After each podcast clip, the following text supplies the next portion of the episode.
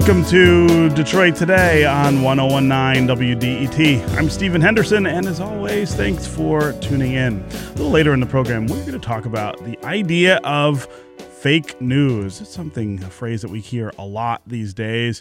It means a lot of different things, actually, to a lot of different people. We're going to talk about what social media sites like Facebook and Google are supposed to be doing, or maybe might start doing, to deal with fake news, but we're also going to talk about consumers. What should those of us who are trying to figure out the world around us through media be doing to inure ourselves against the idea of fake news, not be taken in by things that aren't true? Lee Wilkins, who's the professor and chair of the Department of Communications at Wayne State University, who joins us frequently to talk about media issues, will be here, along with Erica Hobbs, who's part of the News Literacy Project, teaching young people how to consume news in a way that protects them against fake news. And we're going to want to hear from you, especially uh, when you go around to sites and try to figure out what's going on. What's the guide you use? What kinds of tools do you employ to not be taken in by the idea of fake news? What do you think of the assignment of the term fake news to things by the president and the people around him, for instance? Is this uh, a legitimate way of describing opposition, or is it just a manipulative uh, indulgence? Uh, and again, so we're going to want to hear from you about how you are dealing with that. That's going to take place at about half past the hour. But up front, last night, a Georgia Democrat who hoped to win a congressional seat outright was sent into a runoff election that will take place in June. Democrats were hoping to ride an anti-Trump wave to take the seat held by Republicans for more than forty years. Are Democrats going to be able to drum up support for close elections like this in the coming years? Here to help me sort that out and other things going on in Washington with Congress is Representative Debbie Dingell. She is the Congresswoman who represents Michigan's twelfth District. Debbie, welcome to Detroit Today. It's great to be with you, Steve. Yes, uh, uh, I, I want to start with this uh, this race in in Georgia, but I also really want to talk with you about the Trump administration getting closer and closer to that hundred day, uh, the end of that first hundred days, and uh, the relationship with Congress, which I think has unfolded unexpectedly. I think there's there's some, been some real surprises in the way that he is choosing to deal with Congress and choosing not to deal with Congress. Uh, and so I want to get to that in a few minutes. But uh, first, let's talk about what happened last night in Georgia. You and I have had many conversations over the, the years about Democrats and their chances to defeat Republicans in, in unexpected circumstances. Uh, you are one of the people who says to me more frequently than I think anybody else uh, that uh, that I was wrong about what would happen in the election in twenty sixteen. I was one of the people who didn't think Donald Trump had a chance, for instance, in states like Michigan. You believed all along that he did, and turns out you were right. Uh, so, so I'm curious what you make of what we're seeing in Georgia. Uh, we saw an earlier race uh, this week also somewhat closer than it should have been uh, with, with a Democrat, still not victorious. Are, are we seeing a backlash to the things that the Trump administration is doing that will end up with more Democratic victories in the next few years?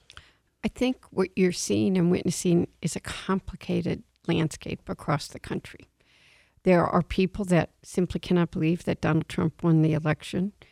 We wish they had been engaged uh, earlier than they did.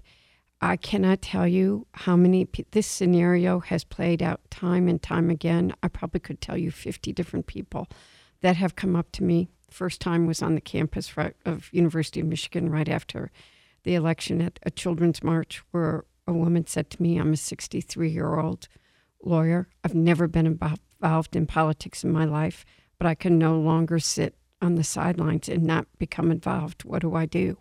And there's an urgency, almost a sense of desperation that I heard in December, January, February, of people wanting to do something. And what do you do to make a difference? How do you fix the problem? And that's part of the frustration, because most of those people live in areas where they have a representative like me who is voting the way that they need me to vote. These last two elections that you're talking about Uh, show that people are angry, that they want to change. They've both been close, but not close enough. Now, we don't know what will happen in Georgia. He needed over fifty percent of the vote to not have a runoff. There were multiple candidates in the Georgia race. Uh, the woman that won got eighteen percent versus his forty-eight percent. But there were three other candidates that got more than five percent. They got ten percent or in that uh, category, that when you add it up, it can go to fifty percent. You are going to see Democrats from across the country pour money into that race. Right. Uh, we'll have to see what happens. Yeah. Uh, d- let's talk specifically about this runoff that will now take place later this year. The Democrat uh, last night got forty-eight percent of the vote in that in that district in Georgia, which tends to, to, to vote Republican, but there are a lot of other Republicans in the race maybe splitting that vote. What do Democrats have to do to seal the deal, uh, to, to, to, to make that kind of statement? I mean, I, I think if that happens, it sends a pretty important message to the president. It would send a pretty important message to other Republicans about what might be coming in uh, the next year. So let's be really clear. This is a very strongly Republican district, and Republicans and Democrats are going to both use everything in their tool chest to try to win this seat. So it's going to be a combination. Unfortunately, money still matters in politics, so money will matter to some extent here at some point. There may not be enough money for either side. I mean, it can only do so much at some point. Uh, two, they need volunteers. You will see armies of people on the ground going door to door, making phone calls. And three, messaging. Yeah. And what's the difference between the two? And how do people appeal?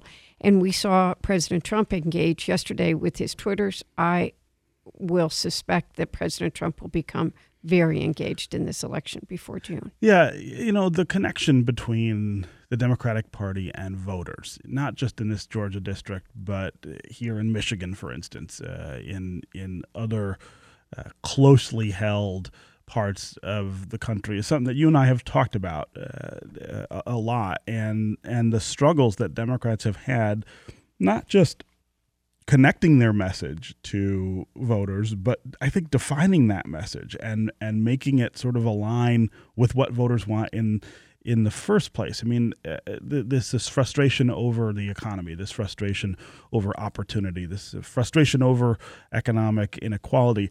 Uh, what is the Democratic message uh, about what to do about those things? I think that was one of the things that wasn't terribly well defined during the presidential contest. It was one of the problems that Hillary Clinton had with voters here in Michigan. What is what is the message now about here's how we can do this and how we can do it better than what Donald Trump has said uh, that he wants to do? So I think this con- candidate, Jonathan, needs to not uh, identify himself with the Democratic Party in the way that you're – he is a Democrat. But he needs to be the Democrat that that district needs. I think it's one of the reasons that I early on identified that Michigan was more competitive than people realized. People are worried about their jobs. They're worried about the future of manufacturing in this country. They're worried about their future. Since two thousand eight, people across this country have an economic unease that's in their hearts and souls. That, I think, Donald Trump understood. I think the Democratic Party didn't understand. I actually think the Democratic Party does a better job of watching out for working men and women than the party of billionaires does. But they talk about it better or understand that anxiety better than Democrats do. And we've got to learn how to show people we care about everybody and we really are fighting for them. Yeah. Uh, this is Detroit Today on one oh one point nine W D E T. I'm Stephen Henderson. My guest is Representative Debbie Dingell, Congresswoman who represents Michigan's twelfth District here in Southeast Michigan. We are talking about the race last night in a Georgia congressional seat in which a Democrat came pretty close to getting a majority of the votes. There's going to be a runoff in June, and we'll see whether Democrats can take that seat for the first time in more than forty years. We're going to talk in a little bit about the Trump administration, the first one hundred days of the Trump administration, and the relationship between the president and Congress, which I think has unfolded a little differently than we expected that it would. Uh, I'm eager to get the Congresswoman's thoughts on that. If you want to join the conversation, give us a call. three one three, five seven seven, one oh one nine is the number. That's three one three, five seven seven, one oh one nine. You can also go to the W D E T Facebook page and put your comments there, or you can go to Twitter and hashtag Detroit Today, and we'll work your comments into the conversation. If you have a question for the Congresswoman, you want to talk about that race in Georgia, you want to talk about the Trump administration's first one hundred days, your reaction to it, uh, give us a call. Again, three one three, five seven seven, one oh one nine is the number. Uh, Debbie, uh, let's talk about what this first one hundred days has looked like. We had uh, an interview yesterday with uh, Doris Kearns Goodwin, uh, one of the the most prominent and certainly most learned presidential historians uh, that we have. And, and she said uh, right off the bat that she had never really seen anything quite like this, that uh, that the erratic nature of this administration surprises her, uh, the the inability to sort of get its footing and and really push an agenda through, which you have the most opportunity to do, I think, in that first one hundred days, uh, hasn't been there. I'm curious, you're, you're more of an insider here in the sense that you're a member of Congress. How has it looked from from your chair? You know, one of the difficulties is that you, there's no such thing. The erraticness is a very good word to use. You, there's no stability. There is no, I mean, let's talk about health care and tax reform. Uh, what the administration and the Congress are going to do on health care reform. I mean, I'm very glad that we they were not able to get the votes for an Affordable Care Act to repeal bill that would have ripped health insurance away from twenty-four million Americans. So he will quickly say, I'm done. We're not going back to it again. Yet within a day, you're back to it. We're moving tax reform. Last week, we're not moving tax reform until we get to health care. It's very difficult to even understand what his domestic agenda is. What I am most concerned about right now is what's happening in the global world. Yeah. Not only am I concerned about what we've seen in Syria, but North Korea is literally a ticking bomb. And Uh, I think the world is looking, and this is not something that we can be fickle or just dropping sort of a Twitter here or there on what mood we're in. This is world safety, peace, and I, I am very concerned about it. Yeah. Uh, what are some of the things that he has done or talked about doing that you see as opportunities as a member of Congress to actually sort of make policy that will make life better for Americans? I mean, uh, you know, I, I know that, uh, you know, you oppose most of what the, the president stood for in the campaign, but as a member of Congress, you know, your job is also to, to help move the country forward.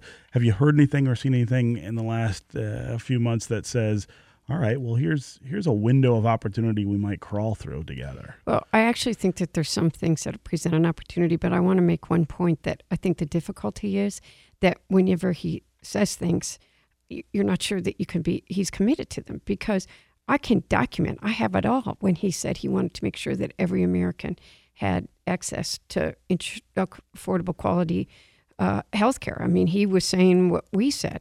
He wanted to make sure with, that people with pre-existing conditions w- wouldn't be penalized or lose their insurance, when in reality, that's not what was happening. Right. So that's his, unfortunately, we never quite know what his words mean and what the reality will be of what he says. I do believe that infrastructure is an opportunity for both creating jobs in this country and fixing very broken roads, bridges, and not only those, but we need to agree on what infrastructure is. And Flint is the national example of pipes that need to be fixed, or even when we're talking about pipelines, when we're carrying oil under the Straits of Mackinac. Yeah. So, I th- and you know, the grapevine says that he has not brought that up because he believes he can get consensus. He's brought in the heads of the unions. They've said that they will work with him and that that's something he can reach consensus on. And in an election year, everybody's going to want to do that. So I suspect we will see some kind of action on an infrastructure bill at some point. Trade is another issue that I've been very clear that I would work with him on. I said it the day that we were sworn in, and I continue to say it. I think his definition and my definition of, of that are beginning to split. I do think we need to renegotiate NAFTA. The bill is old and is hurting jobs here. It has shipped jobs overseas. Uh, and we've got real problems. I was extremely disappointed. And this is the problem. When he said he no longer thought China was manipulating their currency. Yeah. Uh, the, uh, I, we do have other countries that are manipulating their currency. We have governments that help support their businesses. I'd like to work with President Trump to protect our workers. But that means that he has to deliver on the promises he made during the election. Yeah. Again, three one three, five seven seven, one oh one nine is the number to join the conversation. It's three one three, five seven seven, one oh one nine. You can also go to the W D E T Facebook page, put your comments there, or go to Twitter and hashtag Detroit Today, and uh, we will work your comments into the conversation. Uh, let's go to uh, Marcia. Marcia in Pleasant Ridge. Welcome to Detroit Today. Hi, can you hear me? Yes. Okay. Um, I was calling because you know, I'm a Democrat and I respect, you know, Congresswoman Dingell and, you know, what the Democrats are doing. But, you know, as Democrats, what we say is we are better off in society with government doing, taking care of people and stepping in where the private sector doesn't have an interest. And I feel like we need to demonstrate that um, with something like solving the student loan problem. You know, I mean, that's something where we caved and let them, you know, exempt student debt from the bankruptcy laws. We have, as a as a government, charged students terribly high interest when we were giving zero percent loans to the government. Now we have, you know, this terrible situation where people aren't sure that ten years of labor in a nonprofit is really going to count for the programs that they're in. So, you know, I feel like we should, as Democrats, stand up and say, okay, we're going to solve this problem and take care of something that will make a big difference in a lot of people's lives. Yeah. Yeah. Can we do that? Uh, great question, Marcia. Uh, Debbie, uh, what what would you say in answer to that? Well, we absolutely need to be. I have to, you know, I represent the students at the University of Michigan, and I'm meeting, and by the way, was chair of Wayne State's board before I got elected to Congress. Right. I understand what a serious issue this is. You know, one of the frustrations is that we've got to build the coalition of people to support doing that. One, Democrats have to not be afraid to start articulating what we stand for. That was a real problem. You know, the Republican Party has its far right. We uh, and is divided among people. We shouldn't be divided. We should not. Unfortunately, we were divided on trade. I think that we're all in agreement on the student loan issue, that it's a real crisis, and our young people shouldn't be graduating with staggering debt. That's in, it, it's really impacting whether they get married, can buy a house, and will have children. So I, I think that we are trying to develop a message for two eighteen that student loans is one of the pieces of that that I think that you will see, and we've got to be united in pushing for it, and get Republicans who are running for office in two eighteen to go on record and get them to understand this is an issue that's impacting people every single day, and try to build a coalition that actually wins. Yeah, yeah. Uh, Marcia, thanks very much uh, for the call. Thanks very much for the comments. Uh, again, three one three, five seven seven, one oh one nine is the number to join the conversation. Let's go to Glenn in Detroit. Hi. Uh, hey, thank you for taking my call. Sure. Uh, Representative Dingell, I really like what you said a few minutes ago. Uh, something I've been thinking about, about what Trump said originally about health care, that he was going to make it better, cheaper, everybody was going to be covered. Um, my question is, do you think this is an opportunity for the Democrats in the House to come together, to put a bill together uh, that would improve uh, the uh, Affordable Care Act? Uh, to do the kind of things that Trump was talking about? Uh, that, that's a great question, uh, uh, Glenn. Uh, so when when the bill that the president tried to put together failed because of the Freedom Caucus in the G O P said they wouldn't go along, one of the things he sort of opened the door to, I think, in a in a in a nasty kind of way, but but uh, nonetheless presented an opportunity, was the, the idea that that Democrats could could come up with a solution, work with him and moderate Republicans to come up with something that uh, that could actually pass.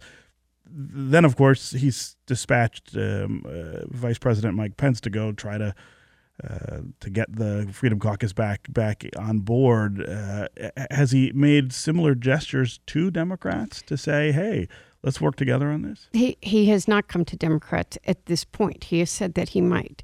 You know, this is the strategy and tactics right now are very important. Nancy Pelosi worked very hard to keep every Democrat together uh, in not supporting any amendments to stand strong. Uh, and I have to give her credit for this because Republicans were trying to, there are things that need to be fixed in the Affordable Care Act. I want to be really clear about that. The bill is not perfect. Uh, there are people right now that It, that are being penalized and have increased premiums and higher deductibles, and we need to do something about them. They're caught uh, in between on something that has a fix to it if we do it. We need to get rid of the Cadillac tax, which, quite frankly, if you live in Michigan, you are probably disproportionately impacted by, because we've had unions here and better health care than most Americans have for years, and unfortunately, because of that, get penalized by this uh, Cadillac tax. Small businesses Uh, uh, have been hurt. So we need to work together to fix what needs to be tweaked. Unfortunately, the way that President Trump initially talked about it and the way that he does now is that we would have, that he would repeal the bill. So things like Healthy Michigan, even things like, there are people that say they want to make sure that people with pre-existing conditions don't lose their insurance or aren't hurt.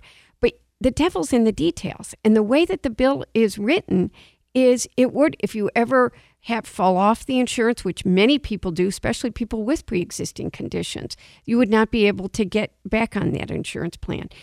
They would have skyrocketing premium costs that many people wouldn't be able to afford it. So the facts are there. We all are prepared, have talked about what we need to do, and have said when we stop talking about repealing and hurting people and want to talk about fixing it, I think Democrats are prepared to go to the table and to fix it. And I was Googling Nancy last night for something else and see that she has even said that again over the break. Yeah, yeah. Uh, great question. Thanks very much for the call. Uh, let's go to Daniel in Detroit. Daniel, welcome to Detroit Today. Hi, Debbie. Um, I've got a question for you on campaign finance reform. It seems like a lot of the decisions in Washington these days seem to be heavily influenced by money. How do we get the money out of Washington? And if the Democrats elect to adopt this idea, I think that they would dominate Washington for years to come. Huh. Great well, question, Daniel. Thank you for that. I actually would say to you, Daniel, you're absolutely right. But we've been tr- everybody's talking about the need to get money. Not everybody. Democrats have talked long. Uh, since the Citizens United case, it was the Supreme Court that ruled that this money is allowed into the process without accountability, transparency, et cetera. And we've been trying to bring up legislation in the Congress to get it passed and cannot build the majority to try to get anything through. I think the people have to speak out. We need a constitutional amendment that ultimately may be the only way to get this change to overturn Citizens United. But until we do, the amount of money in the political process is disgusting. It needs to be addressed, and it is allowing people to buy elections, and we've got to fight back and do something about it, and we've, we can't give up. It's frustrating that we can't win, but we can't give up, and hopefully enough people like you across the country in fifty states are going to rise up and say, we want to do something about it and demand that their states put a constitutional amendment on the ballot. Yeah. Uh, let's uh, go to Ken. Ken and Troy, welcome to Detroit Today. Well, uh, first I want to say uh, thank you, Congresswoman Dingell, for your service, and please pass along our gratitude to John for being the wonderful man that he is. I love you um, for saying that. That was very um, nice. And and uh, my question is, it was in a period, it was in an era very much like this, at the beginning of the Bush administration, when there was a tremendous amount of distrust and, and some sort of dysfunctionality in the National Security Council and our and the leadership there that we were struck last time. And and, and we see with with what's going on with the N S C right now, uh, a similar level of dysfunctionality. And I'm wondering, you know, there, there's a tremendous ability of the N S C and the C I A to gather information right now, but there doesn't seem to be cohesiveness at the top of this situation. And, and is there, I mean, I'm, I, I'm kind of fearful. I see the same uh, con- dots connecting that, that happened last time, and I'm wondering what the feeling is in Washington among the people who, you know, are, are much closer to this than we are here in Detroit. Huh. Uh, great question, Ken. Uh, go ahead. Well, first of all, I love you for loving John Dingell. um, I, I would respectfully disagree with you on one issue, which is that there's a lot of similarities. While I think the National Security Council was having issues and there were disagreements and people were um, trying to really understand what the facts were, we didn't know about alternative truths then. Uh, we had adults who loved their country and were stable individuals that were well-intentioned, and while they disagreed, knew what they were doing. What scares me now, he's in this last week has been removed, but when you put, I, I cannot tell you how stunned I was the night that I learned Steve Bannon had been put on the National Security Council, yeah. and the president's national security advisor wasn't on the Security Council. And you, what scares me right now is the people that are there, the lack of knowledge or experience on national security issues, the fickleness of words that are expressed, and the lack of stability.